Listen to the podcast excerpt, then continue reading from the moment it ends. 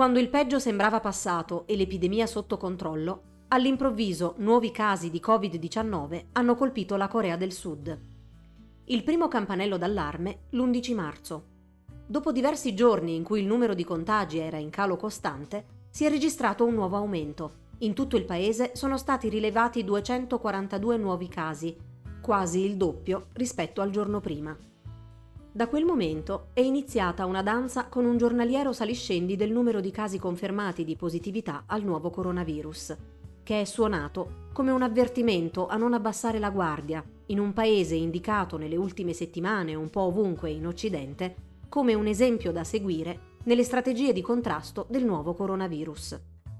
La recente diminuzione del numero di nuovi casi di positività aveva dato ai coreani l'illusione che la pandemia fosse entrata in una fase di stabilizzazione, ma i nuovi casi di contagio dimostrano che non era così.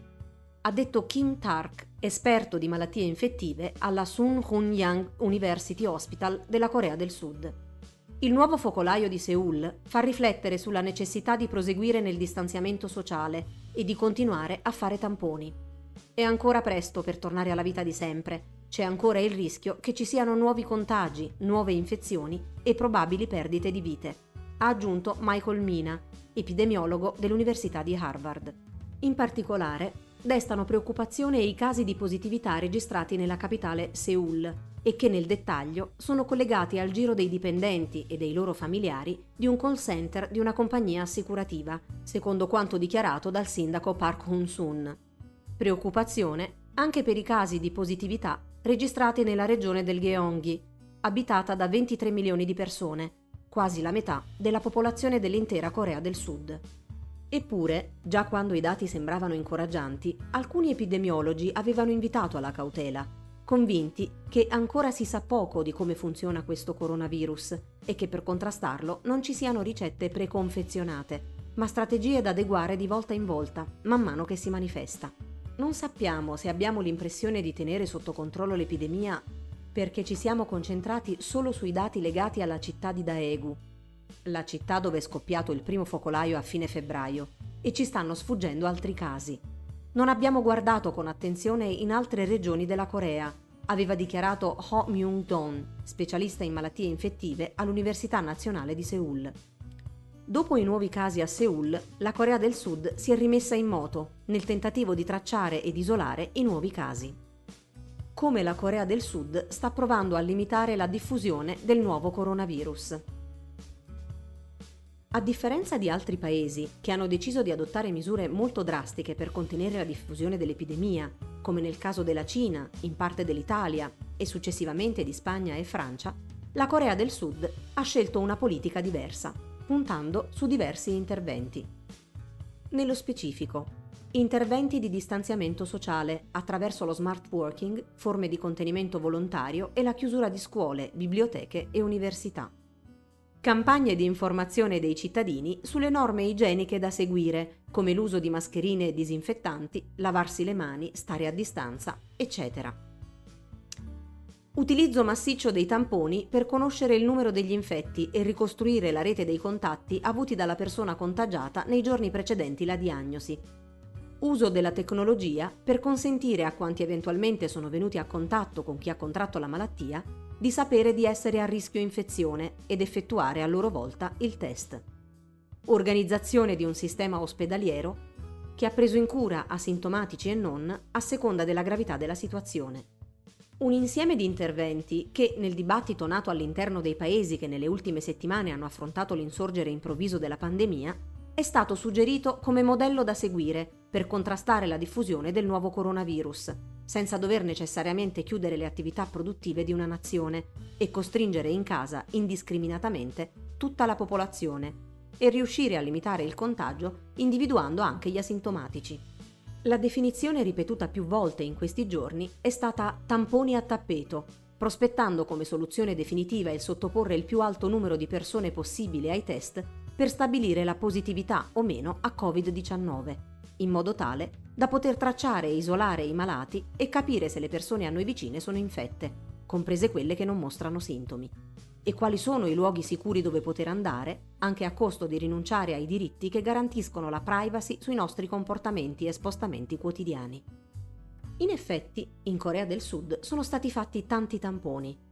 Al 23 marzo, secondo i dati diffusi dall'Istituto di Sanità Pubblica sudcoreano, sono stati effettuati 338.036 test da quando è stato registrato il primo caso. 8.961 persone sono risultate positive, il 2,65% dei casi monitorati, e 111 sono morte, l'1,2% dei casi positivi. I contagi riguardano alcune aree ben definite. Nel 71,5% dei casi si sono concentrati nell'area intorno alla città di Daegu, 2,5 milioni di abitanti, dove si è generato il primo focolaio a metà febbraio, che in poco tempo ha portato a una crescita vertiginosa del numero di persone infette. Il restante 14% nella provincia del Gyeongbuk, di cui Daegu è capitale, e il 14,4% nelle altre province. Quando il virus ha cominciato a diffondersi, facendo in poco tempo della Corea del Sud il paese col più alto numero di contagi all'esterno della Cina, il governo coreano ha infatti iniziato una massiccia campagna di test. In pratica, come fece l'Italia quando fu rilevato il primo caso di positività a Codogno il 21 febbraio. Come nel caso del cosiddetto paziente 1 in Italia, l'obiettivo era tracciare la sua rete di relazioni strette ed in particolare capire se avesse avuto contatti con qualcuno proveniente da Wuhan, epicentro della pandemia in Cina. A differenza dell'Italia, dove il virus era probabilmente già attivo da tempo e come ha affermato l'epidemiologo Fabrizio Pregliasco, quello che ritenevamo essere il paziente 1 era forse già il paziente 200, le indagini epidemiologiche svolte in Corea del Sud consentirono di arrivare alla persona ritenuta l'anello di trasmissione del virus, una donna di 61 anni della città sudorientale di Daegu, appartenente alla chiesa locale del giudizio universale Shincheonji, divenuta nota come la paziente 31. La donna aveva partecipato al funerale di un parente del fondatore della chiesa, Lee Man-hee, al quale avevano partecipato tantissimi adepti provenienti da tutto il paese. Da lì il virus aveva iniziato a diffondersi rapidamente, portando al contagio di 5.000 sudcoreani e alla morte di 29 persone. Una volta identificato il focolaio in Shincheonji, il governo ha iniziato una campagna massiccia di tamponi. Più di 130.000 persone furono testate per cercare ed isolare eventuali positivi al virus. In tutto il paese 50 strutture furono riconvertite in aree drive-thru, simili a quelle di McDonald's dove è possibile acquistare panini restando nelle proprie automobili, dove esaminare le persone senza che uscissero dalle proprie auto nel tentativo di limitare le possibilità di esposizione al virus. I test rilevarono tassi di infezione molto alti proprio tra i membri della Chiesa del Giudizio Universale Shincheonji, pari al 60% dei casi in tutta la Corea del Sud.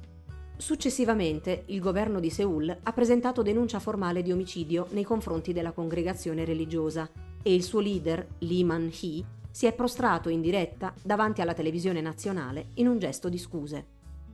Attualmente il 56,4% dei casi positivi a Covid-19 è riconducibile alla chiesa di Shincheonji, il 24,7% ad altri gruppi, il 18,9% a eventi sporadici di contagio slegati tra di loro.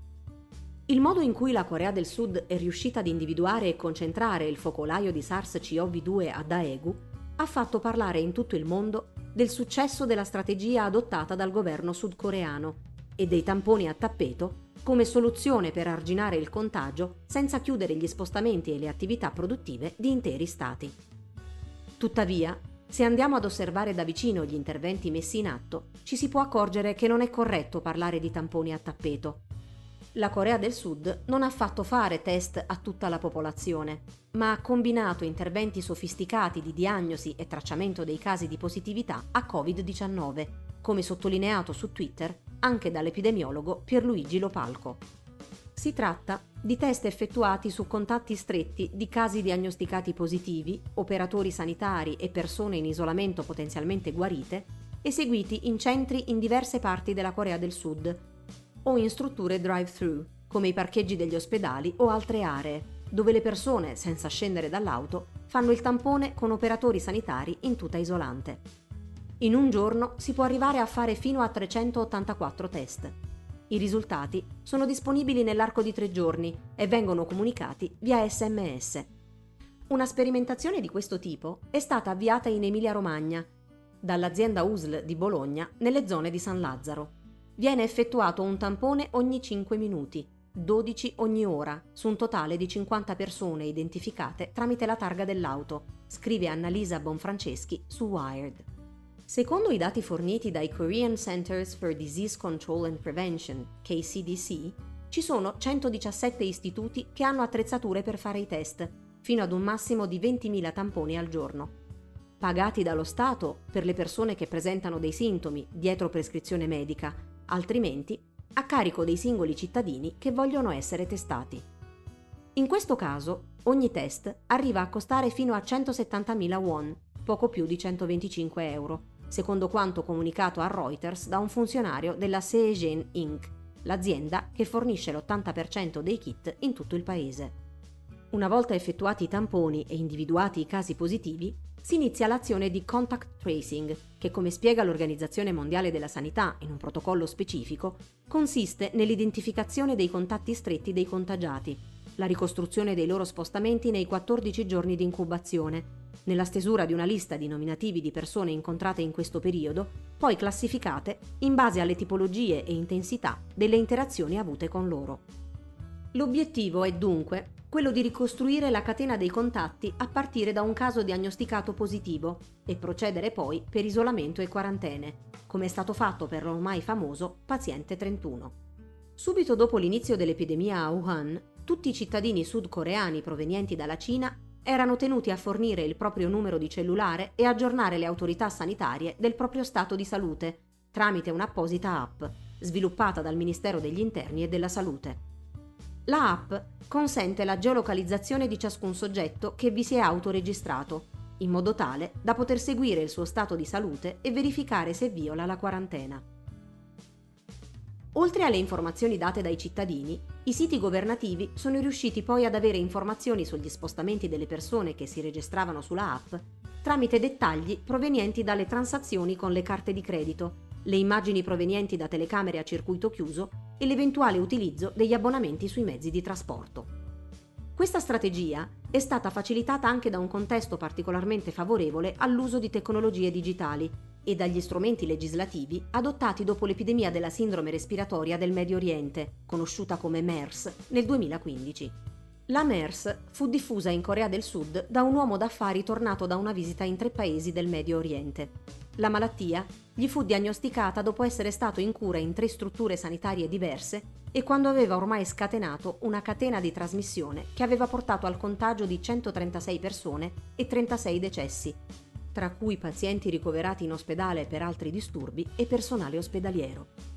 Il virus era passato inosservato per diverso tempo perché non c'era un kit a disposizione per poterlo individuare ed effettuare i test sui pazienti ci vollero due mesi per tracciare, testare e mettere in quarantena quasi 17.000 persone ed eliminare l'epidemia. Da quell'esperienza il governo ha imparato che di fronte a epidemie di questo genere bisogna essere preparati per diagnosticare nel più breve tempo possibile il tipo di patologia e tracciare ed isolare le possibili catene di contagio. Per questo, già nel momento in cui ha iniziato a diffondersi il nuovo coronavirus in Cina, le aziende biotecnologiche sudcoreane hanno iniziato ad approntare nuovi kit per rilevare il virus, mentre le autorità sanitarie hanno potuto monitorare la popolazione forti di una legislazione che consente loro di avere accesso a informazioni private e a un'enorme quantità di dati per finalità di controllo delle malattie infettive, come ricostruito in modo efficace da Bruno Saetta in un articolo specifico sul tema. I dati, raccolti in un database e consultabili su un sito web dedicato, sono un bagaglio di informazioni utili alle autorità sanitarie per conoscere e limitare la diffusione del contagio e ai cittadini per capire dove potersi spostare e in quali luoghi poter andare. Sul sito governativo si trovano tutte le statistiche sui contagi, il numero dei decessi, delle guarigioni e l'indicazione degli spostamenti delle persone contagiate. Contestualmente vengono inviati ai cittadini messaggi via smartphone, sms, che segnalano ogni nuovo caso di coronavirus nelle diverse aree della Corea del Sud, identificando l'età, il sesso e il momento preciso in cui una persona infetta, senza indicarne il nome, si trova in un particolare luogo, e sollecitando chiunque avesse potuto incrociare il suo percorso a sottoporsi ai test diagnostici. Per quanto anonime, queste informazioni non hanno impedito casi di stigmatizzazione sociale e speculazioni sulla vita delle persone contagiate, racconta il Guardian. Tutte queste informazioni, secondo quanto comunicato dai KCDC, hanno permesso di stabilire un legame epidemiologico nell'80% dei casi. Una volta individuati, gli infetti da Covid-19 sono isolati dal resto della popolazione. I pazienti ad alto rischio, affetti da altre patologie, hanno la priorità per il ricovero, spiega Chun Byung-chul, epidemiologo dell'Università della Corea. Quelli con sintomi moderati sono inviati in strutture dedicate dove ottengono supporto medico e osservazione di base. Coloro che si riprendono e risultano negativi due volte vengono rilasciati. Chi ha sintomi lievi resta in quarantena nella propria abitazione, monitorato telefonicamente o da remoto tramite l'app sviluppata dal Ministero della Salute, fino a quando non diventa disponibile un letto d'ospedale in caso di aggravamento. I contatti stretti delle persone contagiate e quelli con sintomi minimi, i cui familiari non hanno malattie croniche e che sono in grado di misurare la propria temperatura corporea, sono sottoposti all'autoquarantena per due settimane. Un team di monitoraggio a domicilio chiama due volte al giorno per assicurarsi che queste persone rimangano in quarantena e per chiedere informazioni sulle condizioni di salute. Tutti questi sforzi ovviamente hanno dei costi se da un lato questa strategia massiccia di campionamento e tracciatura dei possibili contagiati, anche asintomatici, può consentire di evitare che il virus provochi gravi polmoniti e alti numeri di decessi, dall'altro lato sta mettendo a dura prova il sistema ospedaliero, spiega Science Mag. Più diagnosi significano più persone da seguire e più posti letto negli ospedali. La regione di Daegu ha esaurito lo spazio per i malati gravi Quattro persone isolate a casa, in attesa di un ricovero in ospedale, sono state portate ai pronto soccorso quando le loro condizioni si sono deteriorate. Lì le loro condizioni sono diventate disperate. Nelle ultime due settimane il governo ha invitato, sia nella regione di Daegu che a livello nazionale, a indossare maschere, lavarsi le mani, evitare assembramenti, lavorare da remoto e partecipare alle funzioni religiose online invece di andare in chiesa. Le persone con febbre o malattie respiratorie sono state invitate a rimanere a casa e a monitorare le proprie condizioni per 3 o 4 giorni. Nel frattempo cominciano a scarseggiare anche le maschere protettive e ci sono possibili nuovi focolai a Seoul e nel Gyeonggi. Si potrà stabilire se la strategia avrà avuto successo solo alla fine, quando si potrà dire davvero che tutto l'andamento dell'epidemia è sotto controllo come spiegato a Science Mag dallo specialista in malattie infettive all'Università Nazionale di Seoul, Ho Myung-dong. Gli interventi da fare variano anche a seconda del contesto locale e dall'intensità dei focolai che scoppiano. Anche l'Italia, soprattutto durante la fase iniziale del contagio, aveva scelto di fare più test. Questa strategia era certamente giusta e ragionevole. In un momento in cui il problema era minore, le autorità hanno deciso di fare una valutazione della situazione e questo è stato utile per tracciare casi sospetti e per cercare di tracciare come il virus si è diffuso il più accuratamente possibile, ha detto l'epidemiologo Fabrizio Pregliasco al Financial Times. Poi, come spiegato, sempre da Pregliasco in un'altra intervista, è stato cambiato approccio, perché l'Italia ha dovuto affrontare un'emergenza e si trovava di fronte a casi di contagio di seconda o terza generazione. Noi abbiamo avuto la sfortuna di avere la seconda ondata di questa malattia il cosiddetto paziente 1 dell'epidemia di coronavirus in Italia in realtà non è affatto il primo, ma potrebbe essere il caso 200-300 tra quelli gravi. Si è creato un iceberg sott'acqua che non vedeva nessuno. Il primo caso rilevato a Codogno non aveva avuto alcun contatto diretto con la Cina. Probabilmente aveva contratto il virus da un altro europeo e in assenza di un paziente zero non è stato possibile rintracciare una fonte di contagio che potesse aiutarci nella ricostruzione della catena di trasmissione del virus e nel suo contenimento.